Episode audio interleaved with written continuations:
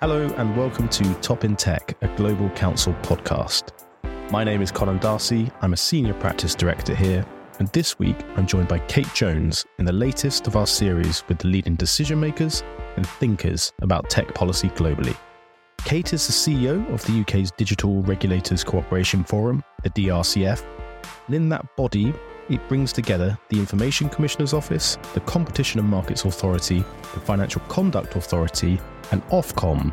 So, to bring that together, it is the lead authorities for data protection, digital competition, digital finance, and online safety. So, really covers the ground of UK tech policy. Kate's been in post since May this year.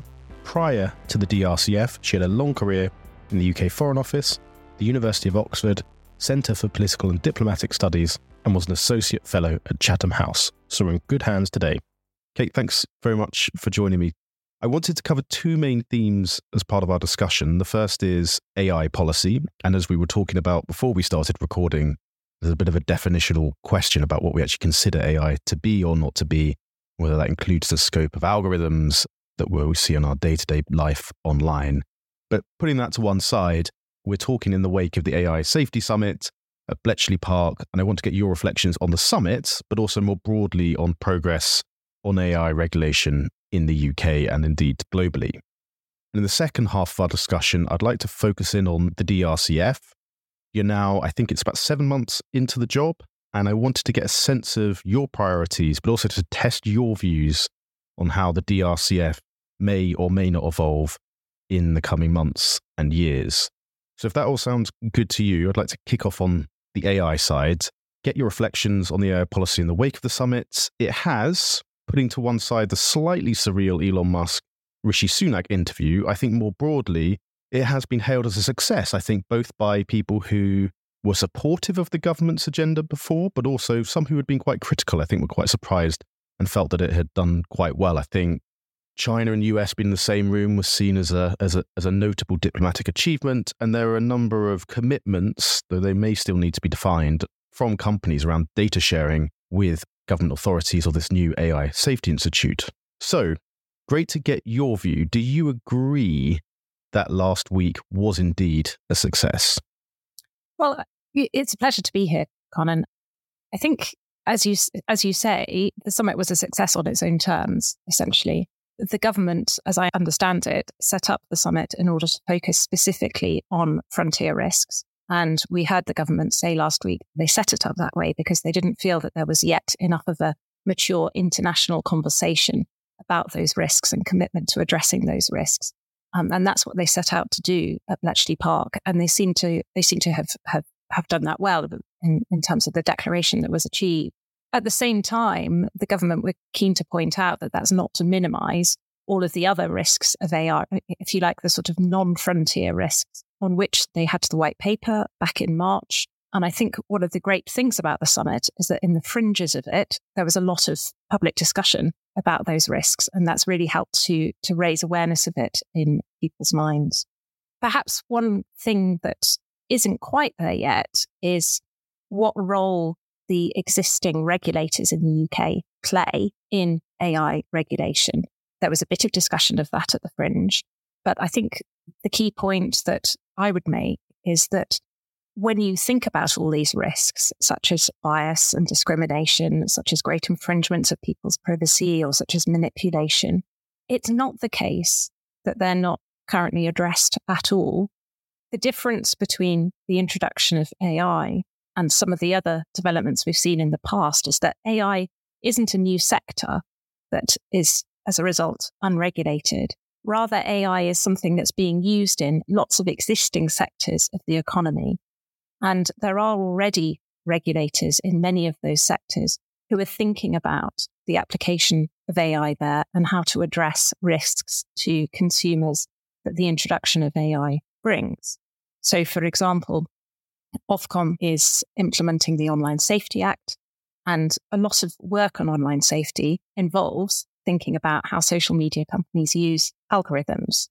The CMA just last week released results of investigations saying that they had secured commitments from both Meta and Amazon on how they will operate in the marketplace, which again involves thinking about their use of algorithms and so on. So AI isn't a new sector of the economy in which we're starting from scratch. There's already quite a bit being done to address risks from AI in different ways. Would I interpret from what you've said there, moving into that debate that you alluded to around existential risk, the, the focus of the AI summit and the government on frontier existential risks of AI against those more day to day, near term risks that we already know quite well? Uh, you mentioned some around bias and discrimination and so on and so forth.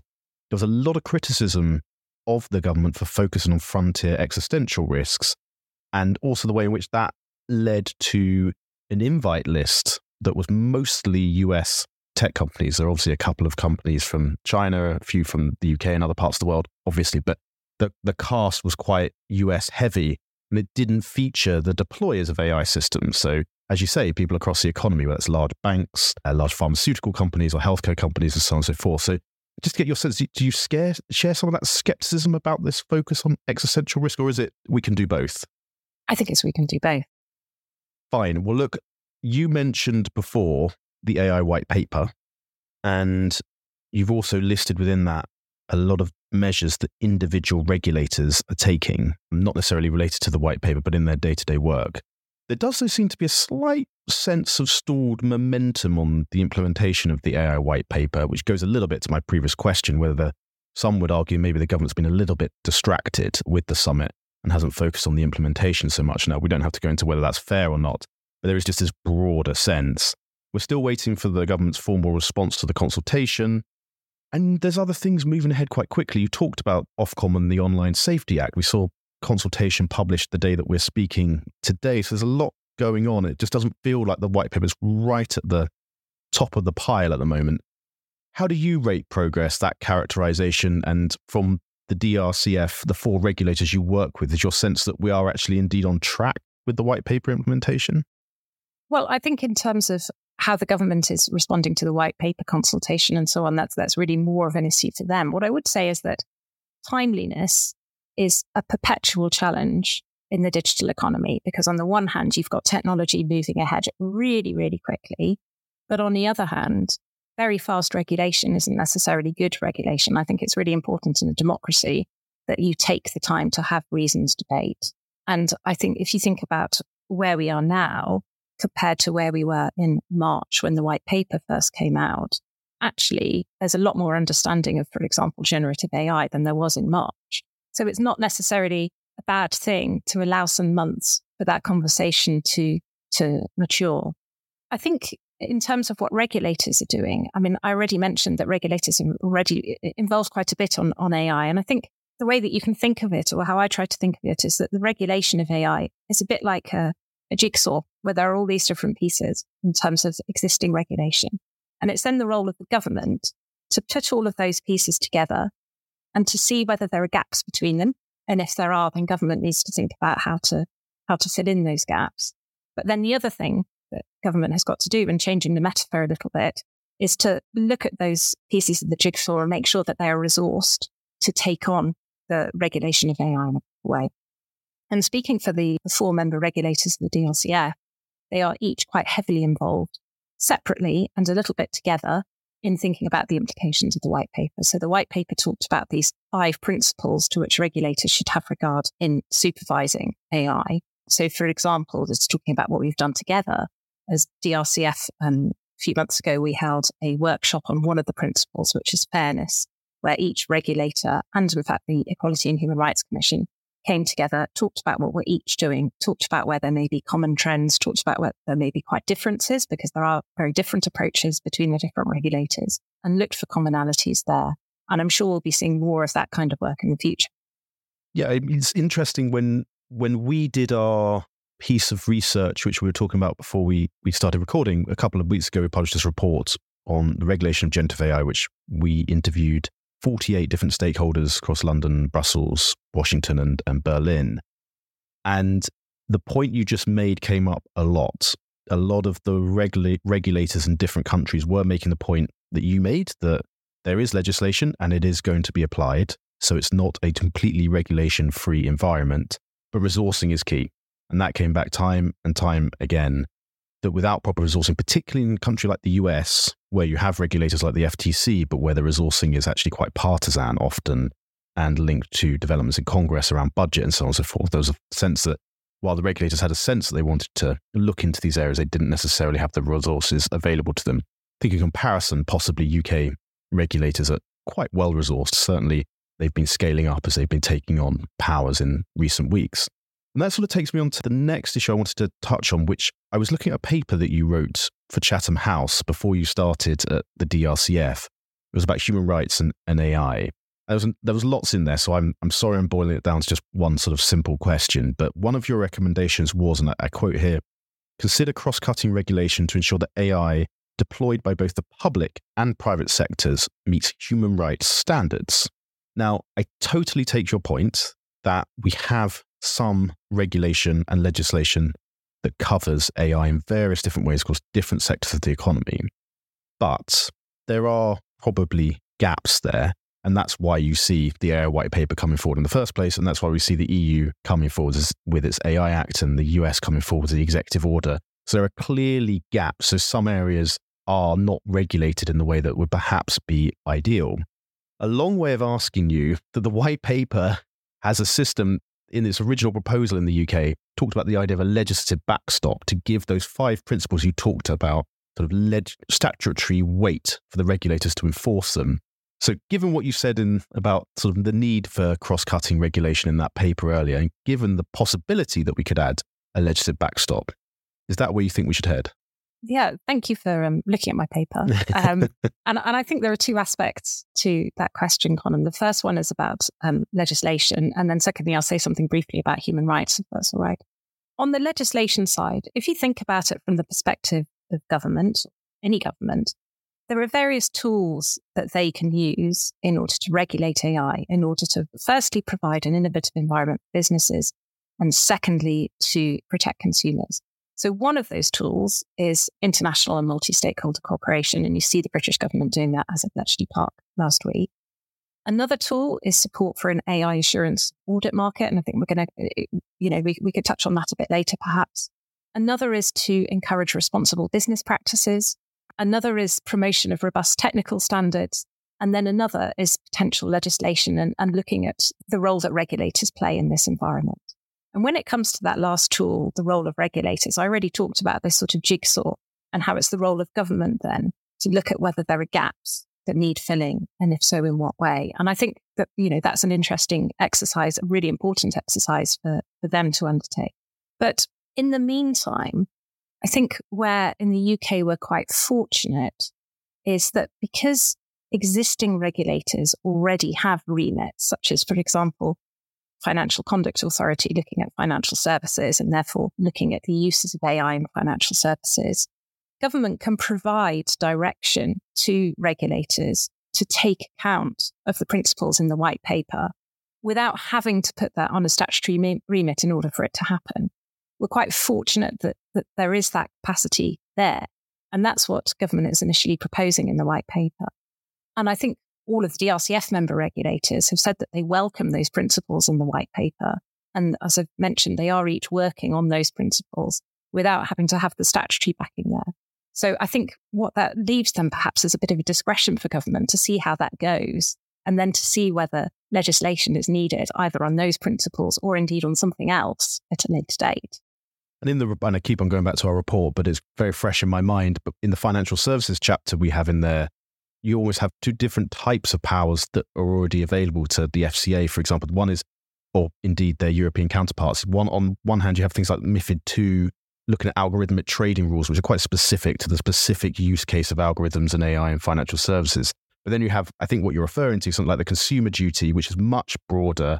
And actually, as you say, it's quite a broad based power that can be applied regardless of the technology that's underlying the, the particular regulatory question the FCA is looking at. So there's there's lots of scope there, as, as you point out.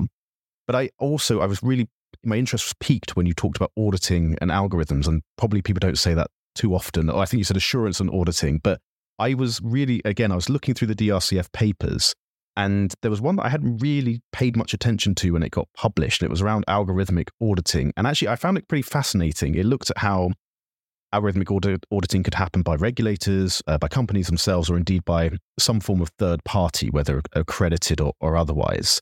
And in the paper, the DRCF set out these three different types. One was governance, so around the governance of the organization, which is using an AI system. One is empirical, so was to look at the outcomes of for someone uh, at the other end on the on the output side of an algorithm. So I guess if we're talking about search engine, the member of the public who is using that search and what they see and testing testing that way. And the others around like technical audits, which was I guess people would say things like under the bonnet sort of audits and trying to look at the models themselves. And I was struck by one thing in the paper which said on technical audits, technical audits are often difficult to undertake given the complex nature of systems and the challenges in gaining sufficient access to systems. And this seemed pretty fund- stark and quite fundamental to me um, on the future of, of AI regulation and indeed online safety regulation, data protection regulation, competition rules. How should we interpret that conclusion? Because if we can't get into under the bonnet, so to speak, there is potentially quite a large problem here in our understanding and our ability for, for you and your members, I suppose your members more than you, to actually regulate these algorithms. So, is the problem here a lack of resources or technical skills within regulators? Or is it a lack of powers to compel companies to give you access? Is it both? Is it something else? I'm just really interested to hear what you think about that. And you did also mention um, human rights, and I'm a human rights lawyer by background. And I think human rights are a really valuable conceptual framework in this space for a couple of reasons. One is because they provide quite a comprehensive set of norms for protecting individuals from harm, and one that's been developed over 75 years. And sometimes when I've seen bits of the AI ethics debate, that has seemed to sort of replicate some of that discussion on human rights without necessarily taking full account of it.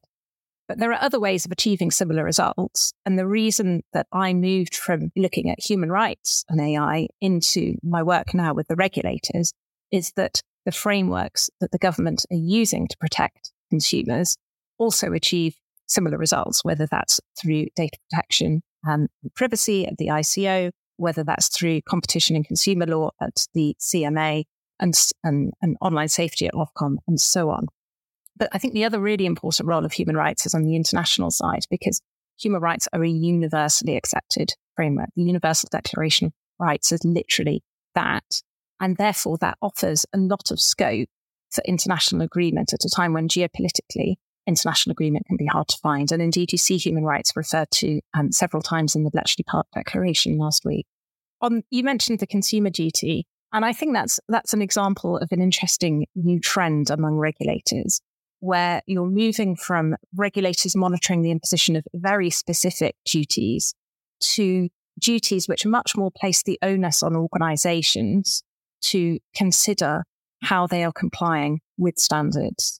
And in the digital economy, where things are moving so quickly, I think that shift is really important and placing the onus on businesses to think actively about whether what they are doing protects consumers from harm is a really important one. And you see it with the consumer duty at the FCA, but you see it also in the Online Safety Act and in various other pieces of, of legislation and new regulation as well.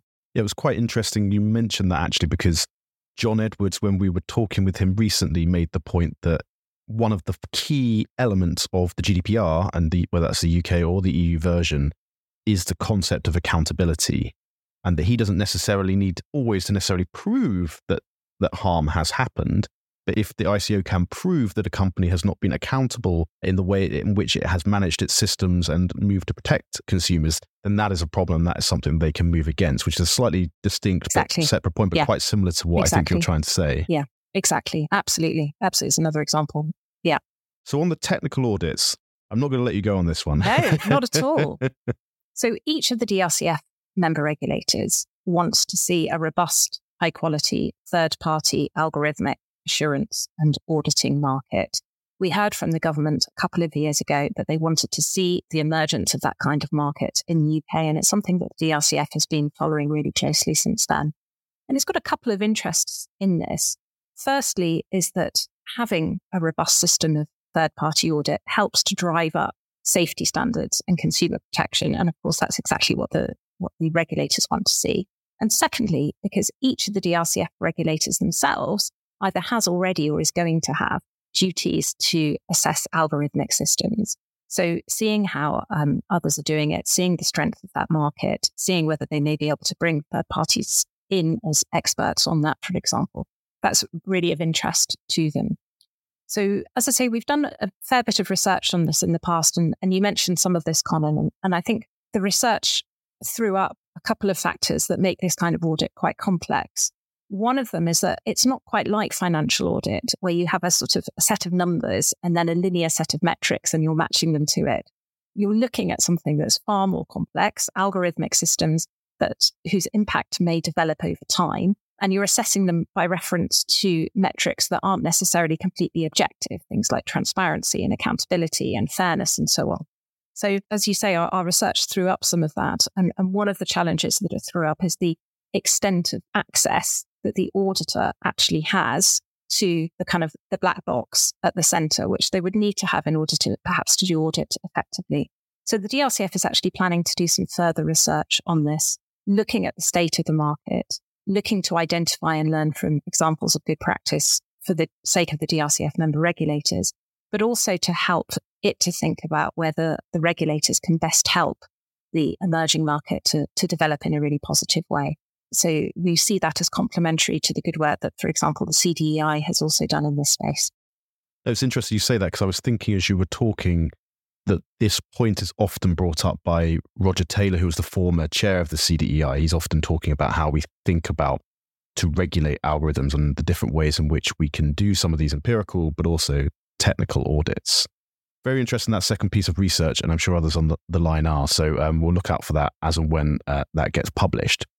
But let's move on to the sort of second part of it. We've done a lot of around AI, a lot around algorithms. I want to get a little bit more into the sort of the DRCF itself and not not just the sort of the wake of the summit. And there's three basic pillars to your work, as I understand it. One's capabilities, coherence, and collaboration. I wanted to just pick on on each one. And if we start with capabilities, one of those is on um, one of the elements you focus on. A part of capabilities is horizon scanning. I guess on behalf of the the four regulators to try and spot new technologies which will reshape industry, our economy, but also our society. And we've seen with ChatGPT, generative AI, how actually these emerging, what seem often quite far off emerging technologies suddenly break through and uh, transform not only the commercial environment, but also the regulatory environment. I noticed you've done some insights paper on quantum. In your work plan, there's references to the metaverse and digital ID. And I just wanted to get a sense of which technologies are you and your team paying closest attention to and see as potentially the most transformative as we look ahead uh, for the next, I don't know, five to 10 year period. Yeah, absolutely. Perhaps before I do that, I should just give a little bit of an overview about what the DRCF is and isn't, Please because do, I yeah. realize we've got far, quite far into our conversation with, without it, it explaining that. So the DRCF brings together four regulators Ofcom, the communications regulator, Competition and Markets Authority that regulates on competition and consumer law, the Financial Conduct Authority that has responsibility in financial services, and the Information Commissioner's Office, um, which uh, has responsibility for data protection and privacy.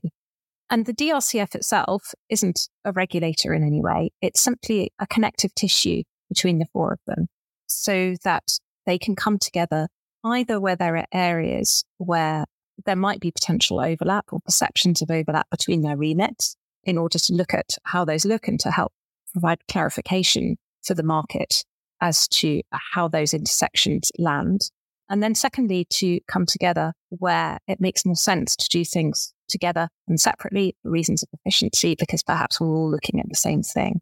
One of those areas is on horizon scanning. So we have quite a, a strong horizon scanning program looking at various upcoming technologies and their potential implications. So as you mentioned, Conan, we did an insights paper on quantum earlier on in this year. And if you read that paper, it talks a lot about what the technology is and how it might develop.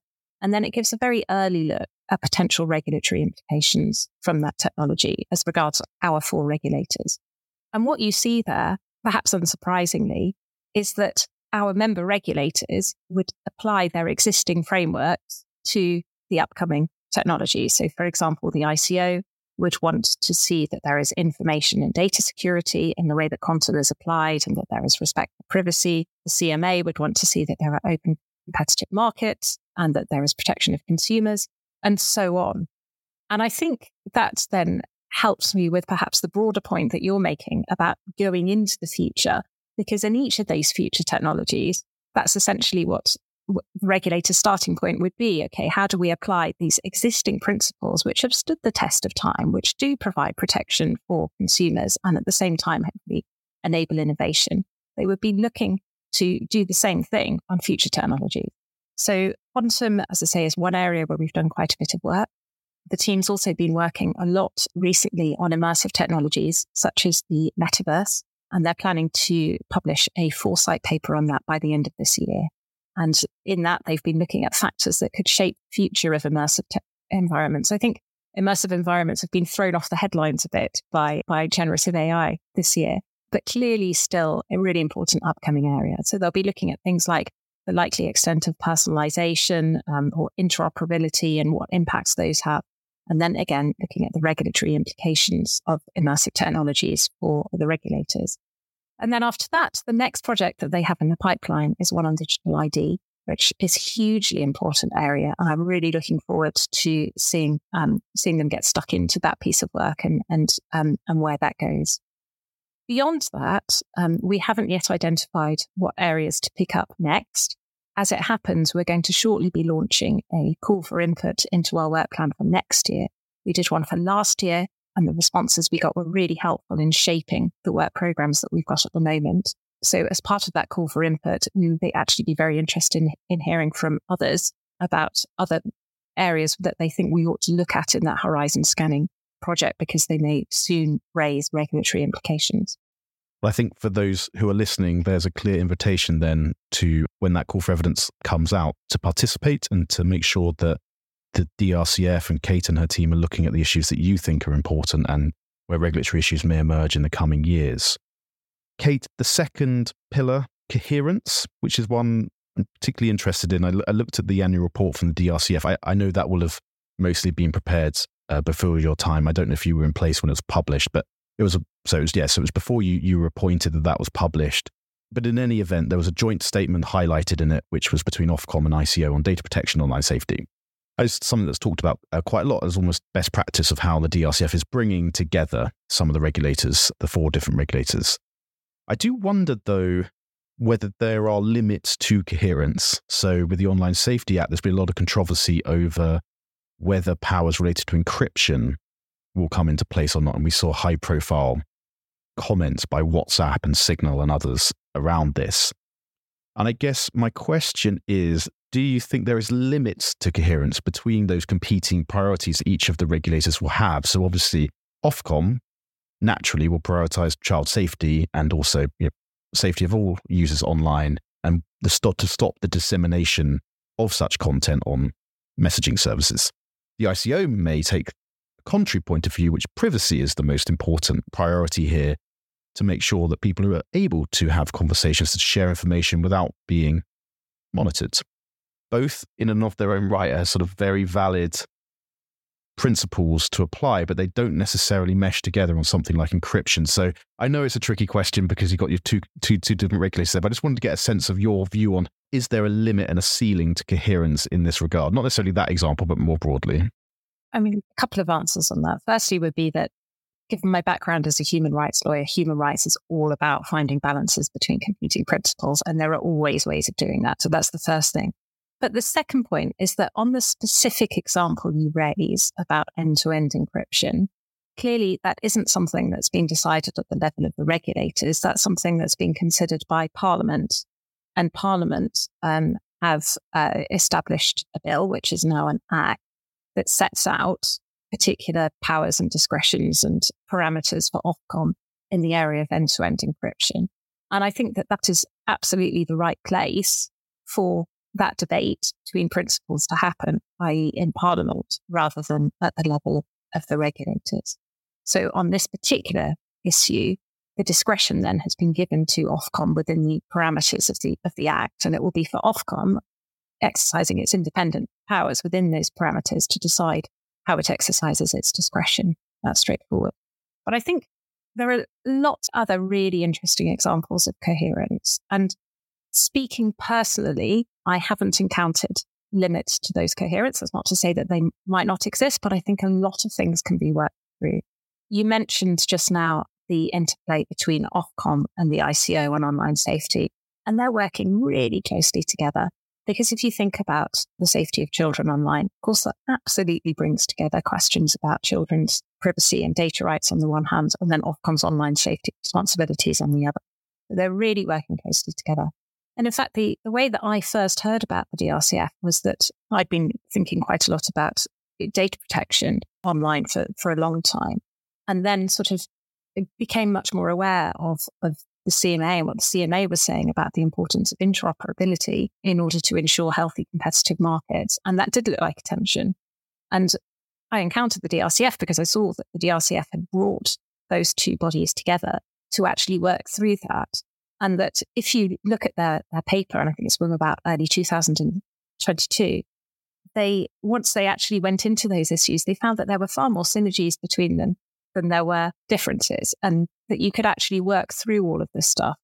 And that's, that's what the DRCF, I think that's where the DRCF has strength is that it brings together the regulators to actually work through those apparent contradictions and then to set out for the sake of businesses, for the sake of consumers, for the sake of everybody, where those dividing lines are. And I think that's absolutely vital in today's digital economy. You, know, you see all of this new these new pieces of legislation and regulation, you have to really think about the interfaces between them. Yeah, on the point about Ofcom and the Online Safety Act, I, for one, would not like to be in the shoes of Melanie Dawes and Gill Whitehead or indeed their successors if and when that particular power, whether that needs to be activated or not, you can just imagine the pressure that will come and the, the warnings of WhatsApp being switched off in the UK and the pressure that will take on the regulator. Not looking for you to comment on that one, but uh, it'll be an interesting thing to see how it plays out in the coming years. So let's go on to collaboration. The Labour Party in the UK have recently proposed a regulatory innovation office that's going to act as a one stop shop for businesses that currently fall between multiple regulators. Details aren't very expansive, so we're sort of going on, on, on fragments of information that we've had that someone like Peter Kyle has, has spoken about in public interested your take here because I wondered almost if they were describing the DRCF almost in some ways, because I know you have this multi agency advice service you're thinking of piloting, which sounded actually quite similar. But also, you have a broader convening role. I think it, is it the UK regulators roundtable that you have that that plays some. I mean, I know it's not quite like for like, but you, you play this sort of role not just within your four members, but across different regulators to ensure a bit of coherence, but also perhaps in that pilot you're running to do some of the stuff that Labour are talking about in this regulatory innovation office. So just a few reflections there would be just quite interesting. Yeah, so we don't yet know very much about the proposed um, regulatory innovation office, as you say, and, and looking forward to hearing more about it. From what we have seen published about it, it looks as if it spans all regulators, whereas the DRCF is, is only about all regulators. But also, crucially, it's a, a creature of, of government to provide more regulatory accountability and drive up standards, um, rather than something created by the regulators themselves, which is what the DRCF is. And of course, its remit isn't just digital either. So it it's seems much broader than the DRCF, and also, as I say, it would be, as I understand it, a government body rather than body of the independent regulators. But I think where perhaps potentially there's a there's a shared motivation is in wanting to really help businesses understand how to comply with regulation in the digital economy. Because we hear quite a lot from businesses that maybe they're, you know, they're keen to comply with the rules, but sometimes it's not quite clear how to do so, especially where perhaps more than one regulatory remit is engaged. And so in that vein, as you just mentioned, Conan, DRCF is establishing the AI and Digital Hub, with government funding, which hopefully will come into operation in spring next year. And that will essentially be an advisory service where businesses who feel that they need advice from more than one regulator can apply a sort of one stop shop and then get advice from across those regulatory remits. So, so that's the idea there. And it's very much about encourage, uh, encouraging innovation and trying to create a climate that really helps businesses to, to innovate and to, to understand regulation. And I think it's going to be hopefully valuable for businesses, but it'll also be really valuable for us because as we try to decide what are the most important points where we ought to be working together, the kind of queries that we get there will really help us to see that and therefore to see where we should focus our shared attention in the future. I wonder almost whether Labour have inadvertently found themselves in, in what you are doing, albeit in a much narrower way, as you say, digital AI help isn't going across the full realm of the economy. But it's it, it it's interesting. You may inadvertently be able to test some of the ideas that they're already thinking about uh, were they to come into power next year. Possibly, but I think I, th- I see what we're doing as being similar to more similar to services that the ICO and the FCA each have individually at the moment, because they each have experience in operating both sandboxes and advice services that businesses can come to. And essentially, what we're looking at is a joint one of those. I think the this RIO is is is a bit broader and a bit more about accountability of the regulators as well, but but obviously that remains to be seen. It's fascinating. Really interested to see how that that plays out. So, Kate, just to conclude, and you've probably been thinking as we've been talking that he hasn't asked me the question that everyone always asks me, which is why is the DRCF not a super digital regulator or super AI regulator or something something or another? I saw when you had the uh, select committee, was it the chair said to you, described almost like a private members club was how he described the DRCF. So anyway, seven months into the role, great to get your reflections on this. Now, I know you're not going to reply to me and say, yes, the DRCF should become a super regulator, but I'd be interested to understand, is there something smaller than that, something more incremental perhaps that you would like to see, whether that's more resourcing, a greater degree of independence, some other remit beyond coherence, collaborate, and capabilities that you'd like to see? Is there something you think that could make the DRCF more effective as you look forward to sort of the rest of your term in post? Well, I think, uh, as I mentioned, we're going to be having a, a, call for input shortly. So other people's ideas on things that we could do differently or better will, will be helpful in that.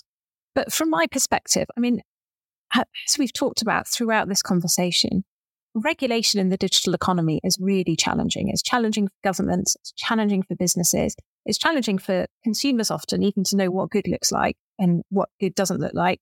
And then it's it's challenging for regulators as well. And I think there are a number of different ways that it that it it could be approached, just as as as we've discussed. But provided that you have the approach that you have at the moment, where essentially you're looking to your existing regulators to each do their absolute best using the powers that they have and incoming powers that they have, you need some sort of cooperation mechanism between them. And that's what DRCF provides.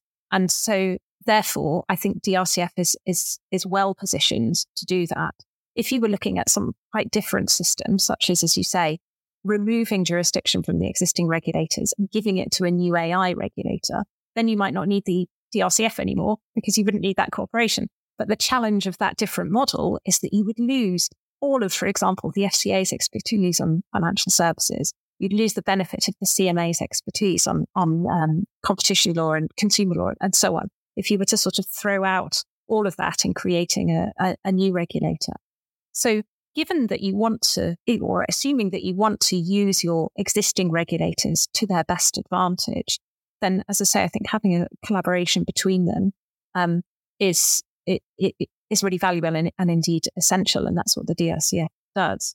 And so therefore, having thought about this really carefully, I do think that the DRCF is, is in the right place.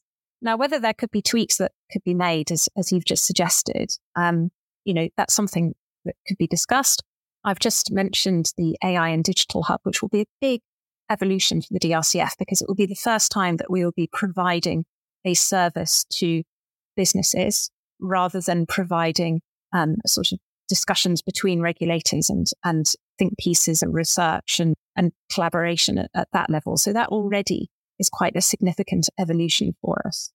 People sometimes ask whether we ought to um, have a statutory footing or be more independent than we are at the moment. But you know, what I've observed in the last six or seven months since I've been in role is that what makes the DRCF work is the championship that it has from its member regulators. And that's championship that starts with the CEOs and goes right down through the regulators. So that while there's always a sort of tension between, on the one hand, regulators doing their own work and on the other, providing resources for this shared work, the DRCF, that tension is one that we're able to hold and overcome because we have that championship, because everybody sees that value in collaboration. And I think the risk of putting us onto a statutory footing or sort of requiring us to exist in some form is that you lose that championship. And so what's currently done voluntarily and for positive reasons because becomes something that's burdensome. And so I wouldn't like to see that. So therefore, as I say, overall, my belief is that the DRCF is essentially in, in a good place um, and that what we'll, we'll consider, continue to see evolution of it, as I say. I'm not looking for any sort of radical change. Okay, so evolution, not revolution. Correct. Okay, can I just before we before we finish, the call for input you mentioned that's coming when on your next year's annual reports? Within the next few weeks. Within the next few weeks. So yeah. for those who are listening, do keep an eye out for that. And obviously, just to keep an eye on the, the DRCF website if you don't spot it, which I believe is www.drcf.org.uk. But hopefully, you'll see it advertised and distributed uh, more broadly than that. Um, just to thank you, Kate, for what was a really wide ranging set of issues. I know we weren't quite high level on the safety summit down into the technical audits, down to the sort of tensions between different regulators and coherence and all these sorts of issues. So it's really fascinating to get your viewpoint. And I think we probably could have gone much deeper and gone much wider for a few more hours, but thankfully for you, we haven't. But thank you for joining me today. And just for those who are listening, if you want to look into these issues much more, I've given you the details of the DRCF website. But for Global Counsel, that's www.global-counsel.com. So thanks for joining us, and hopefully we'll have you next week. Bye bye bye. Bye.